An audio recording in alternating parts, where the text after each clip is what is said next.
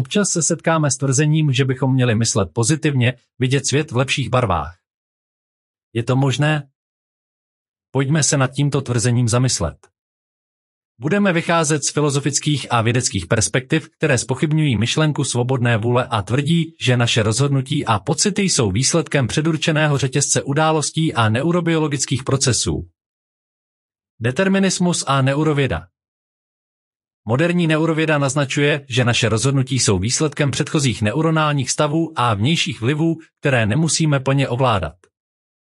Když někdo tvrdí, že můžeme přepisovat dráhy v našem mozku a pracovat na naší spokojenosti, deterministický pohled může argumentovat, že i schopnost a vůle k tomu, abychom se takto chovali, je podmíněna našimi genetickými predispozicemi a životními zkušenostmi, které nejsou plně v naší kontrole.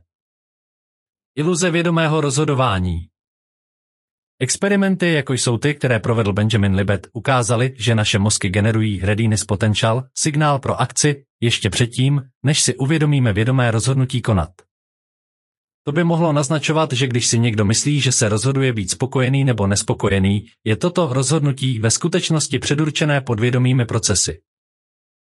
Předchozí zkušenosti a sociální kondicionace Lidé, kteří jsou nespokojení, možná nejsou schopni jednoduše změnit svůj názor kvůli hluboce zakořeněným vzorcům myšlení, které byly utvářeny celý život. Sociální a kulturní faktory, výchova, traumata a zkušenosti z minulosti mohou mít silný dopad na to, jak vidíme svět a jak hodnotíme naše životní situace. Filozofický pesimismus Filozofové jako Arthur Schopenhauer a další pesimisté by tvrdili, že lidská touha a neustálé chtění jsou základní charakteristikou naší existence a proto nespokojenost je nevyhnutelným výsledkem lidského stavu. Z tohoto pohledu není otázka, zda chceme být spokojení nebo nespokojení, ale spíše, že jsme programováni touhou, která nám zabrání dosáhnout trvalé spokojenosti.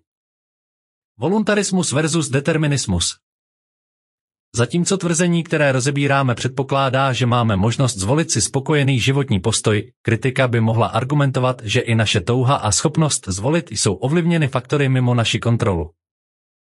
Někdo by mohl chtít být spokojený, ale nemít prostředky nebo psychologickou schopnost toho dosáhnout. Z těchto bodů vyplývá, že myšlenka, že jedinci si mohou jednoduše zvolit být spokojení a změnit svůj myšlenkový proces, je možná příliš zjednodušená a ignoruje hlubší a komplexnější síly, které ovlivňují naše chování a emoce. V případě zájmu dokonce můžeme přidat argument o absenci svobodné vůle tím, že přidáme hlubší filozofickou dimenzi do naší diskuse. Z tohoto pohledu nejenže naše rozhodnutí nejsou svobodná kvůli deterministickým faktorům, ale já, které se domníváme, že rozhoduje, považujeme za iluzi. V mnoha duchovních tradicích, včetně buddhismu a některých škol hinduismu, je ego považováno za falešnou identitu, začarovaný kruh myšlenek a vnímání, který nás odděluje od pravé povahy reality a pravého sebeuvědomění. Ego je vnímáno jako konstrukt, který tvoříme skrze naše myšlenky, pocity a připoutání k osobní identitě a který nás nutí cítit se odděleně od ostatních a od světa. Podle této perspektivy, když článek hovoří o tom, že musíme bojovat o naši spokojenost, předpokládá existenci pevného já, které může tento boj vést. Nicméně, pokud je já jenom soubor proměnlivých psychologických stavů a sociálních rolí, pak vlastní rozhodnutí o spokojenosti nemohou být považována za akty svobodné vůle jednotlivé nezávislé entity. Spíše by se jednalo o výsledky složitých interakcí myšlenek, pocitů a vnějších podmínek, které jsou interpretovány iluzorním egem. Tato perspektiva by dále podpořila argument, že nespokojenost a touha po zlepšení je nejen výsledek evolučního a sociálního programování, ale i hlubšího nepochopení naší pravé povahy.